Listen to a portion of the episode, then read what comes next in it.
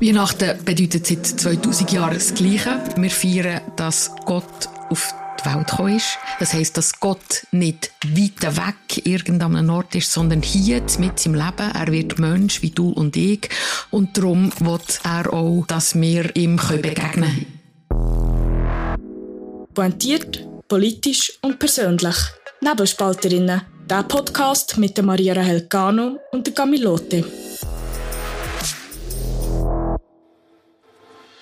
Nebelspalterinnen wird präsentiert von Andrea Fair. Die feinen Eisensticks zur Verringerung von Müdigkeit.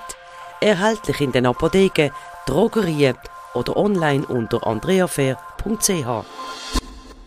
Das ist Nebelspalterinnen Spezial am 26. Dezember. Es ist der Tag nach Weihnachten, der Tag nach wahrscheinlich viel Stress, aber hoffentlich auch viel Freude. Die Folge nehmen wir deswegen aus Anlass, über Glauben und Religion zu reden und ihre Bedeutung in der heutigen Gesellschaft. Heute bei mir ausnahmsweise nicht Gami, die genießt ihre Ferien schon im Schnee, sondern bei mir zu Gast ist Theologin und Pfarrerin Rita Famos. Sie ist im Jahr 2020 zur Präsidentin vor evangelisch reformierten Kirche Schweiz gewählt worden und ist die allererste Frau in dieser Position. Rita, danke dir vielmals fürs Kommen und herzlich willkommen bei uns in der Sendung. Merci für die Einladung und ich bin gespannt auf deine Fragen. Ich bin auch sehr gespannt auf das Gespräch. Eine Philosophin und eine Theologin, das wird interessant. Aber es ist der Tag nach Weihnachten, wenn unsere Zuhörerinnen und Zuhörer das hören und darum meine erste Frage an dich. Was bedeutet eigentlich Weihnachten heute noch? Weihnachten bedeutet seit 2000 Jahren das Gleiche. Wir feiern, dass Gott auf die Welt gekommen ist. Das heisst, dass Gott nicht weit weg irgendeinem Ort ist, sondern hier mit im Leben. Er wird Mensch wie du und ich. Und darum wird er auch, dass wir ihm begegnen können, in unserem Alltag, in den Menschen, in den Beziehungen. Und es ist auch das Fest vom göttlichen Kind. Also immer wieder schenkt Gott einen neuen Anfang. Und das ist die Bedeutung und die hat sich seit 2000 Jahren nachher eingegossen in ganz viele Traditionen. Wir haben die Lichter, die sagen, Gott ist Licht. Wir haben die Geschenke, wo wir sagen, wir, wie wir so beschenkt sind auf Gott, wollen wir einander auch beschenken.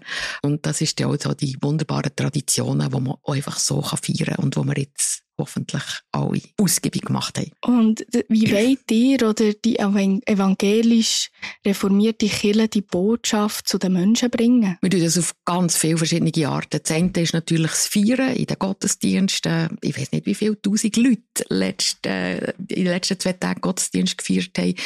Wir probieren, die Botschaft zu übersetzen in die heutige Zeit, in den Predigten, ähm, aber auch, in, wir machen auch Podcasts und so weiter. Und nachher aber auch in der Tat. Also man kann nicht an einen Gott glauben, der Liebe ist und den Menschen begegnet und nachher gleichzeitig tatenlos zuschauen, wie Menschen am Rand unserer Gesellschaft leiden. Wir haben viele Suppenküchen, wir haben viele äh, Weihnachtsanlässe äh, veranstaltet für Alleinstehende.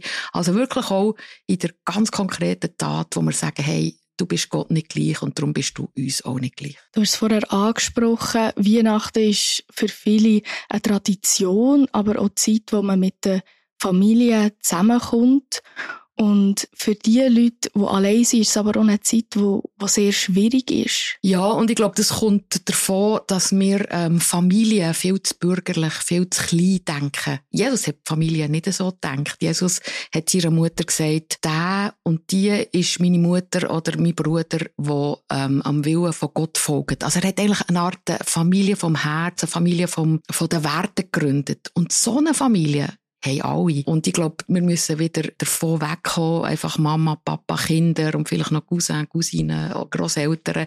Das ist wunderbar, wenn das stimmt. Und dann kann man das auch so äh, feiern an der Weihnachten. Aber es gibt eben noch viel die größere oder die andere Familie. Jeder hat Herzensmenschen, dass man das mit denen macht und dass man dort äh, Leute sucht und sich auch denen zuwendet, die halt im Moment wirklich allein sind. Das ist ja auch ein Auftrag. Das ist ein Auftrag, aber braucht es für das eine Kirche, eine Institution? Unsere Institution sorgt vor allem dafür, dass seit 2000 Jahren, muss ich das mal vorstellen, eine Botschaft, die sich seit 2000 Jahren von Generation zu Generation weiter tradiert wird. Für das braucht es schon eine Institution, die, die schaut, äh, dass, dass der Schatz von Generation zu Generation weitergegeben wird.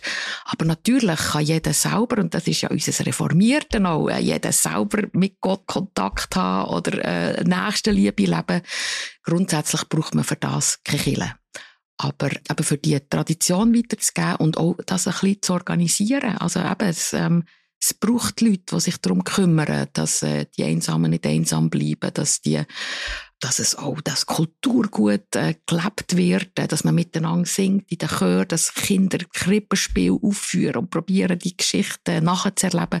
Für das braucht es, glaube ich, schon Kirche. Ja. Und vielleicht, wenn wir die Kirche mal separat anschauen und den Fokus auf den Glauben und Religion richten, braucht es denn für das die soziale Leistung oder die Aufgabe, die du jetzt gerade erwähnt hast, braucht es für das den Glauben, die Religion? Ja, ich glaube, die Religion, also natürlich. Und warum? ja, oder es gibt ganz viele verschiedene Gründe, wieso man sich ähm, humanitär oder, oder so engagiert. Wir Christen und Christinnen, wir tun das ähm, aus dem Glauben raus. Man kann das auch anders tun, aber seit, äh, sagen das immer, seit 2000 Jahren tun wir das aus dem Glauben heraus, weil wir die Liebe von Gott erfahren und ähm, die Liebe von Gott uns immer in die Verantwortung und die Gemeinschaft mit anderen einbindet. Äh, Christentum ist keine individualistische Religion, sondern eine Religion von der Gemeinschaft und der Verantwortung.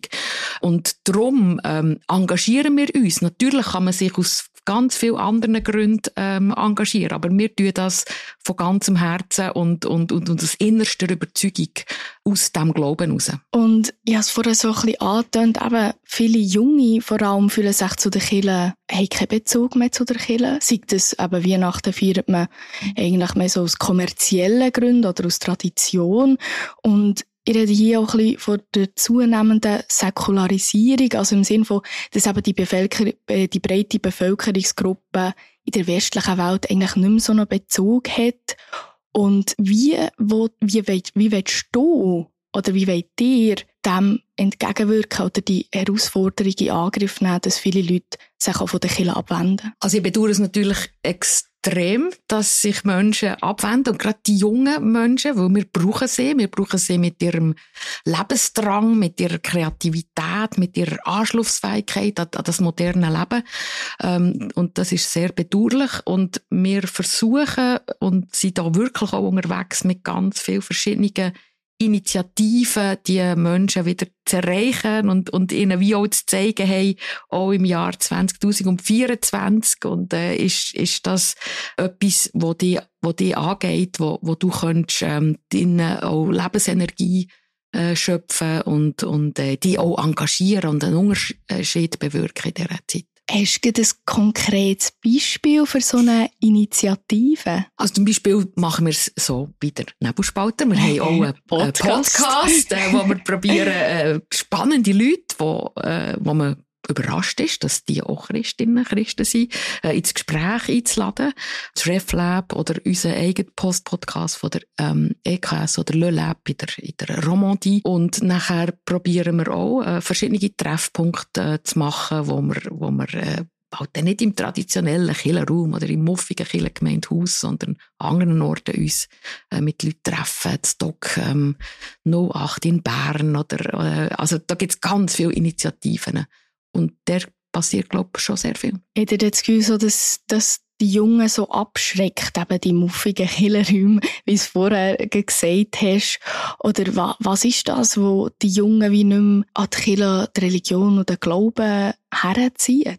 Vielleicht ist mir einfach ein bisschen gleichgültig geworden, äh, dem Ganzen gegenüber. Vielleicht haben sie auch daheim. Also es ist jetzt eigentlich vielleicht schon die Generation, wo Eltern schon haben, die, die ein bisschen weiter weg waren. Und nachher ist natürlich, wie soll ich sagen, das Angebot äh, von Sinndeutung ist natürlich unendlich reicher geworden in dieser Gesellschaft und dass junge Menschen auch Verschiedenes gerne ausprobieren. Ja, noch vor 100 Jahren hat man einfach vor allem in den Kirchen äh, diskutiert und sich politisch und, und gesellschaftlich engagiert. Heute ist das Angebot viel grösser geworden und wir sind eine Art wie auf einem Markt. wo wir uns bewegen. Und das müssen wir ehrlich gesagt auch noch ein bisschen besser lernen. Aber ist der Glaube ein Produkt? Nein, der Glaube ist kein Produkt. Der Glaube ist, äh, ist äh, wie soll ich sagen, ein, ein, ein, ein, Herzensanliegen, das ähm, seit äh, jetzt im jüdisch-christlichen äh, Kontext seit äh, drei, viertausend Jahren Menschen bewegt und wo wir, wo wir weitergeben. Und gleichzeitig sind wir in einer pluralen Gesellschaft, wo wir äh, müssen schauen, dass unsere Stimme nicht untergeht. Also darum rede ich auch vom Markt, oder? Also wir sind in, einem, in so einem eine Art Wettbewerb und, und da ja, müssen wir uns drin bewegen und, und vielsprachig werden, also dass man uns auch versteht. Vielleicht sprichst du das jetzt auch ein bisschen an, der tönst es an, die evangelisch reformierte Kirche ist zwar eine religiöse Institution, doch ihr seid auch gesellschaftspolitisch aktiv. Zum Beispiel habe ich ein Transparent gesehen von, von euch, wo drauf steht Christians for Diversity. Und so wie ich ein bisschen wenn du jetzt vom Markt redest oder die müsst auch wettbewerbsfähig sein, geht es euch auch ein bisschen darum, mit der Zeit mitzugehen? Und wenn das so ist, macht ihr jeden Trend mit? Oder wo ist da die Grenze? Wir wollen nicht einfach mit der Zeit mitgehen, sondern wir wollen, was wir eben schon seit äh, Jahrhunderten machen, immer wieder die Herausforderung, die jede Zeit hat, beim Namen nennen und nachher in Dialog bringen mit unserer Tradition. Also, du nimmst das äh, Plakat, ich weiß es gerade nicht, welches das du meinst. Es ist, äh, ich glaube, Zürich weiss es ja, auch genau, genau. irgendwie an der Street Parade oder weiss nicht was.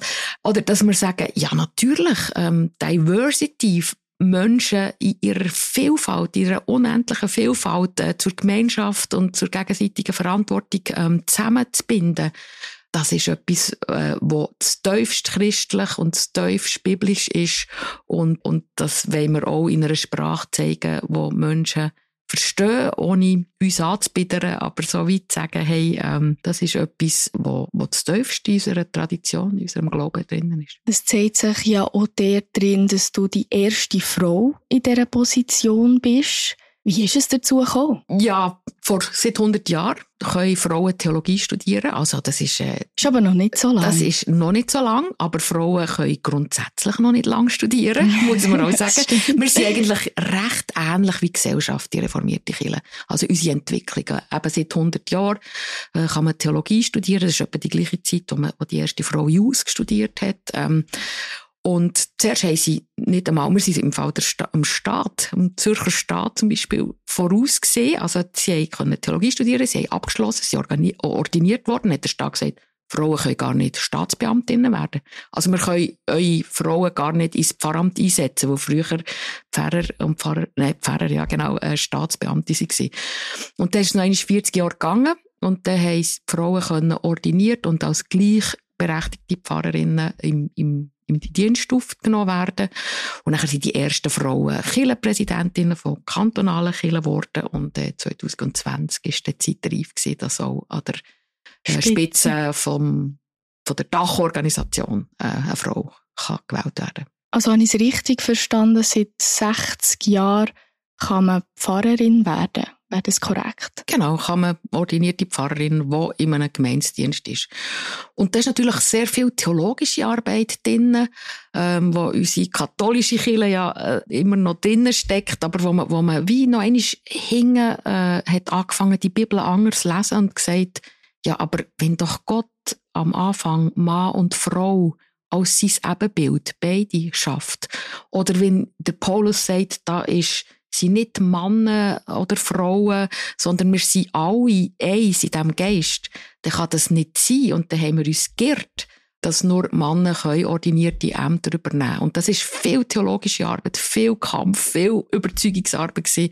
Und äh, eben vor 100 Jahren oder vor 60 Jahren hat das den Durchbruch geschafft in der Schweiz. In der Schweiz und vor allem in der, äh, Reform also in der reformierten in der, Gesellschaft. Ja. Also in der katholischen Lehre ist es ja noch so, dass nur Männer können Pfarrer werden und wenn wir jetzt den Blick ein bisschen wegnehmen von, von dieser Männer-Frauen-Debatte und vielleicht noch ein bisschen auf die Gesellschaft eingehen. Wir würden ja heute sagen, wir leben in einer aufgeklärten Gesellschaft. Wie lässt sich eigentlich die Vorstellung von einer wortwörtlichen, du hast jetzt so gesagt, Uminterpretation, ähm, von einer wortwörtlichen Interpretation von der Schöpfungsgeschichte mit der Bibel in Zusammenhang bringen mit der wissenschaftlichen Erkenntnis von der Evolution. Die Frage bekommt sicher ganz viel gestellt, gell? ja, genau. Also, vor 200 Jahren hat man in der Theologie sich, hat man erkennt, dass die Bibel nicht einfach von Gott eingegeben worden ist, sondern dass die Texte von dieser Bibel eine Geschichte haben. Ähm, selber, also das, innerhalb von tausend Jahren, das muss man sich mal vorstellen, der älteste Text und der jüngste Text in dieser Bibel ist tausend Jahre unterschiedlich. Und man muss, man kann die Bibel in dem Sinn nicht wortwörtlich nehmen, sondern man muss immer nach dem Geist suchen, wo in, den, in dem jeweiligen Text drinnen steht und da nachher probieren zu übersetzen in die heutige Zeit, in unseren Geist. Also, dass die wortwörtliche Interpretation äh, von der Bibel, das haben wir in der evangelischen Theologie vor 200 Jahren weiterentwickelt. Gut, jetzt zurück zu der Schöpfungsgeschichte. die Schöpfungsgeschichte es gibt übrigens zwei in der Bibel. Auch schon die sind etwa 200, 300 Jahre auseinander. Und da muss man, was hat die dort endlich sagen? Die wollte sagen, das ist kein naturwissenschaftliches Buch sondern es ist ein theologisches Buch und die wollen sagen, das, was du hier siehst, das, was du hier erlebst, das ist nicht Zufall. Das ist von einem liebenden Gott geschaffen worden und von einem Gott, der sagt, es ist alles gut. Und das kann man übersetzen in die heutige Zeit. Dass wir hier sind, auf diesem wunderbaren Planet Erde, wo in diesem Universum so unik, als Unikat äh, umkreiset, das verdanken wir einer guten, wohlwollenden liebende Kraft, wo nicht irgendeinem Ort im Universum umschwebt, sondern hier mit auf der Erde uns begegnet, uns inspiriert und uns mit der kreativen Kraft, die am Anfang von dem Leben ist, ausstattet, damit wir das Leben weitergestalten. Ja, so äh, kann man, muss man das oder erklären also man muss das. Es, ja. Man muss es ein bisschen wie die heutige Zeit übersetzen, wenn ich die richtig ja. verstanden habe.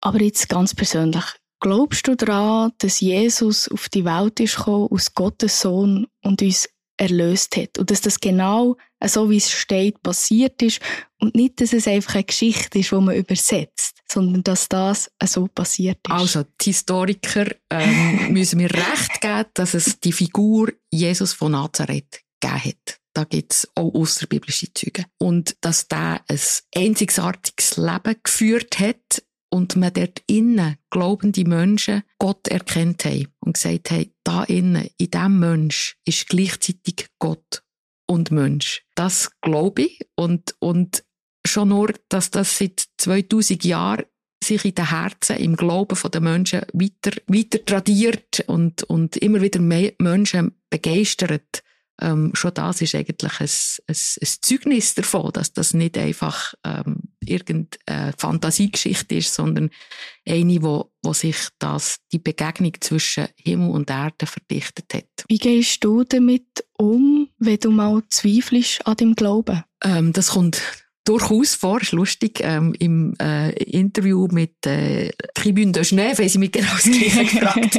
es gibt Zeiten vom, vom Glauben und es gibt Zeiten vom Zweifel. Also, wenn ich das ganze Elend und den Krieg sehe und mir überlege, hat das etwas zu tun mit dem Gott und wo ist der Gott, der sagt, ich bringe den Frieden. Das lässt mich zweifeln. Und Zweifel sind extrem wichtig, weil Zweifel den Glauben weiterentwickeln.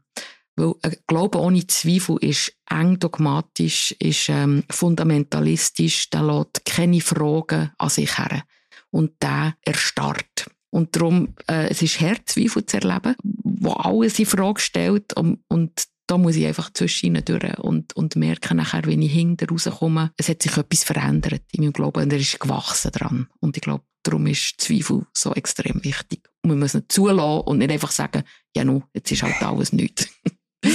ja, wir sind in Zeiten von Krisen, du hast es angesprochen, wenn man historische, aber auch gegenwärtige Beispiele von religiös motivierter Gewalt anschaut, wie kann man den christlichen Glauben rechtfertigen und gleichzeitig Prinzipien von Liebe, vom Frieden und von der Nächstenliebe betonen? Oder die Vorstellung von, ähm, von Frieden im, im, im biblischen Sinn ist eben nicht ein Weltfrieden, wo jetzt gerade einfach sich ausbreitet, sondern die Vorstellung von Frieden ist eigentlich etwas, wo wir sagen, das ist der perfekte Frieden, der Shalom, wo ähm, die Menschen an Lieb und Seele und in der Gemeinschaft versöhnt sind und heil sind. Das ist am Ende von dieser Zeit. Das ist das lineare Verständnis, wo das Christentum hat und nicht das zyklische, wo andere Religionen haben. Also auf diesen Frieden den haben wir hier nicht. Aber wir haben Möglichkeiten, den Frieden hier zu leben im Kleinen. Ich kann nicht Frieden schaffen im Gaza, Israel.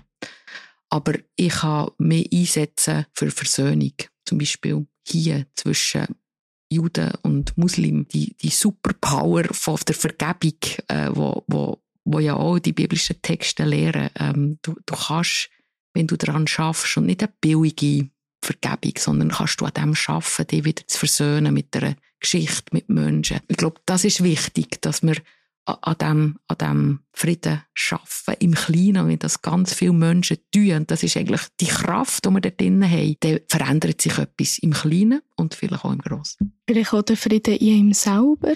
Genau, das, äh, also Jesus hat vor allem auch den Frieden zwischen mir und Gott gebracht, also wo er sagt, egal wer du bist, egal was du kannst, egal was du verbockt hast, Gott hat dich gern und du kannst jederzeit einen neuen Anfang wagen. Das ist sehr äh, ein tröstlicher Gedanke und trotzdem ist, wenn ich zweifle am Glauben, ist auch immer wieder die gleiche Frage, die aufkommt, wo dir sicher auch viel gestellt wird. Wenn es einen Gott gibt, warum lässt er all das Leid, all das Böse in dieser Welt, wenn man alle Krisen anschaut, all die unschuldigen Menschen, die müssen leiden Warum lässt er das zu? Das ist die Frage, die, die Theologie seit äh, 2000 Jahren umtreibt und wo wir eigentlich auch keine Frage, äh, keine Antwort darauf finden, außer dass wir sagen, ja gut, Gott hat sich selber dem Leiden hergegeben. Also er ist ja selber der Christus, wo wir seine Geburt jetzt gerade gefeiert haben, ist eine Art auch ein Folteropfer geworden.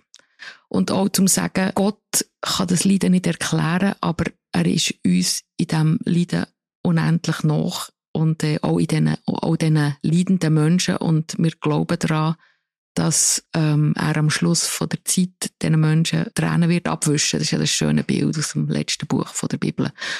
Und ich glaube, die Frage, ähm, warum lässt Gott zu, bringt mich persönlich nicht weiter. Es gibt keine Antwort, wo wir ja da in das Dilemma kommen. Aber die Antwort am Kreuz, wo wir sagen, in dem, in dem Leiden sehen wir, also leidet Gott mit und trauert Gott mit und will, dass jeder sein Bestes gibt, dass es nicht in seinem Umfeld passiert und uns motiviert. Ich glaube, das ist das, was mir hilft, das Leben zu bestehen und zu bestreiten. Glaubst du an das Gute Mensch? Ja, ich glaube, dass auch Gott, wenn, auch wenn es ja. so viel Krieg auf der Welt herrscht.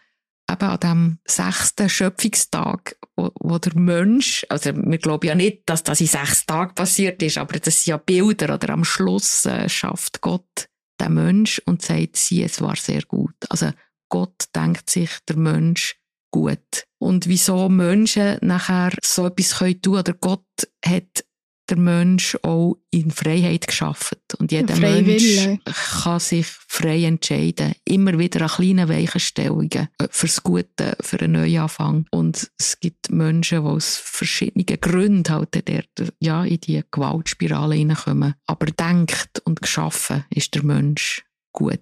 Er kommt gut auf die Welt. Also so ein kleiner bisschen nach Rousseau, der Gedanke. Ja. Ich muss ehrlich sein, wie jemand, der eher so der Tradition von Hobbes ist. Ein bisschen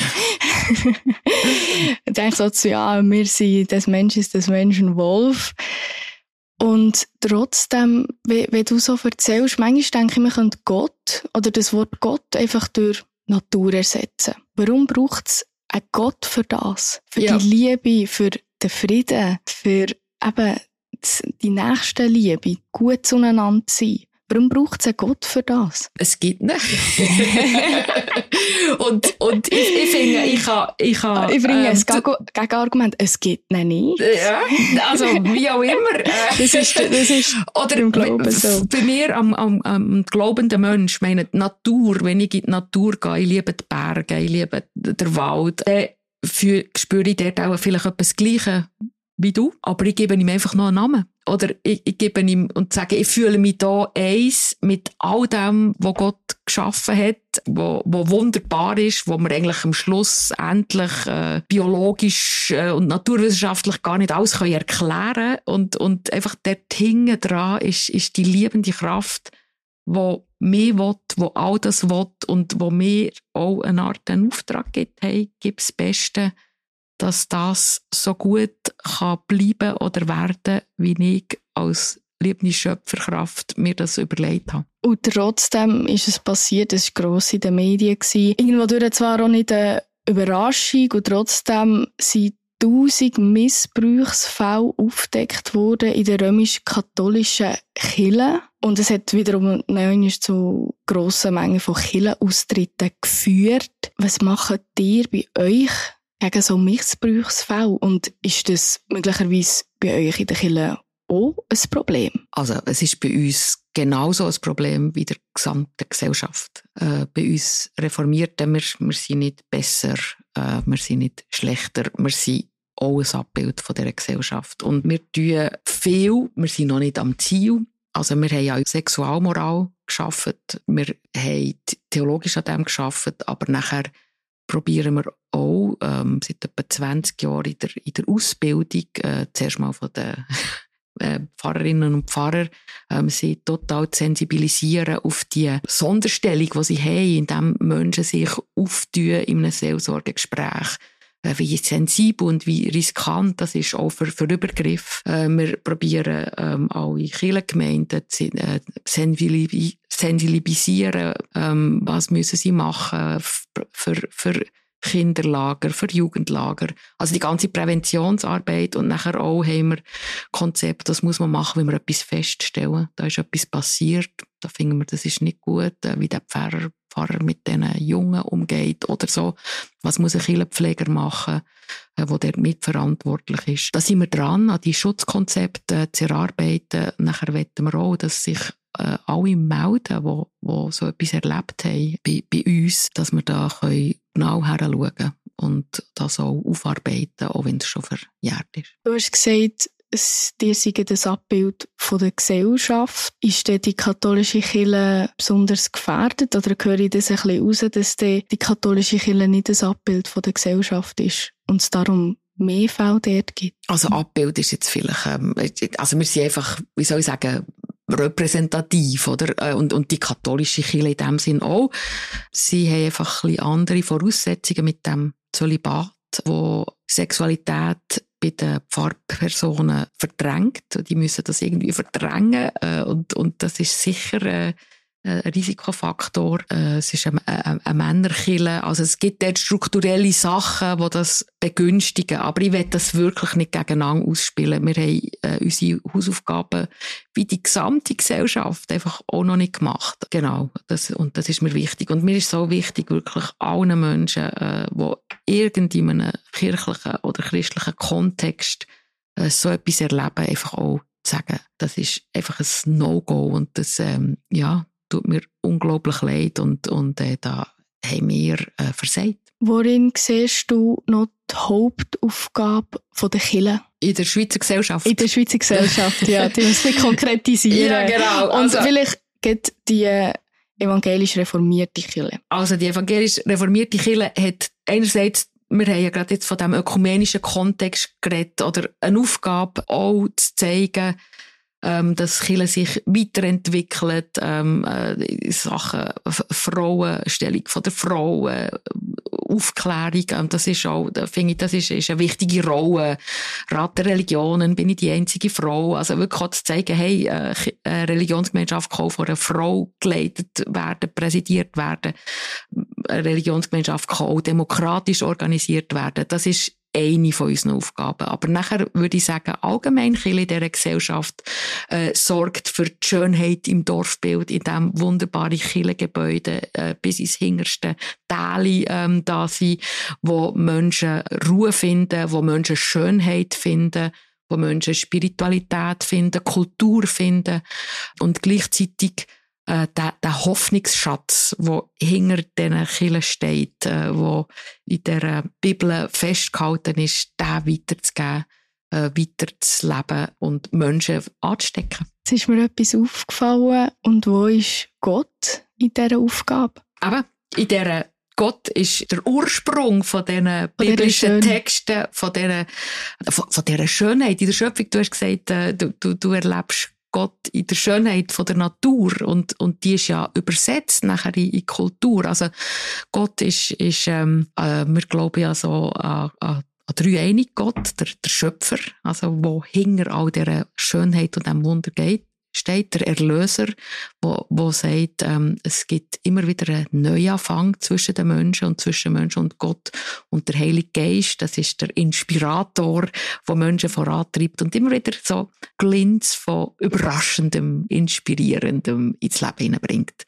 Und dort ist Gott. Und der, für den stehen wir, den verkünden wir, den leben wir mit Wort und da in der Kirche. In der Kirche, genau. Und die, die vielleicht auch an Weihnachten jetzt in der Kirche waren oder einfach auch daheim mit der Familie traditionell Weihnachten gefeiert haben oder gar nicht gefeiert haben. Hoffentlich tut ihr jetzt nicht nur den Weihnachtsbaum entsorgen oder dem Nachbar vor die Haustür stellen und der ganze Kram, den man sich gekauft hat in dieser Zeit, wegräumen und in den Keller abstellen.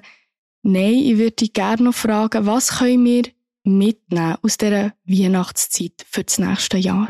Ich hoffe, ganz viel nehmen viel Nestwärme mit von diesen Herzensmenschen, die sie mit ihnen zusammen waren. Und nachher aber auch die Hoffnung.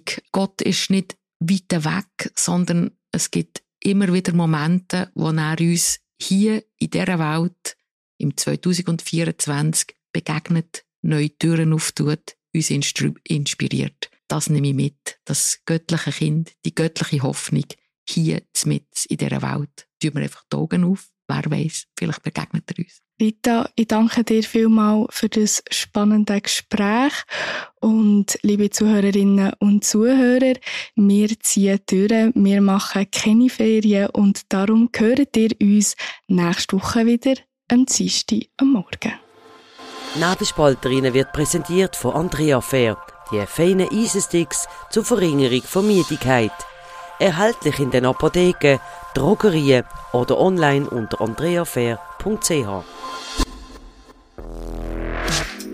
Bis zum nächsten Mal bei Nebelspalterinnen, der Podcast mit Maria Rahel Gano und der Camilote.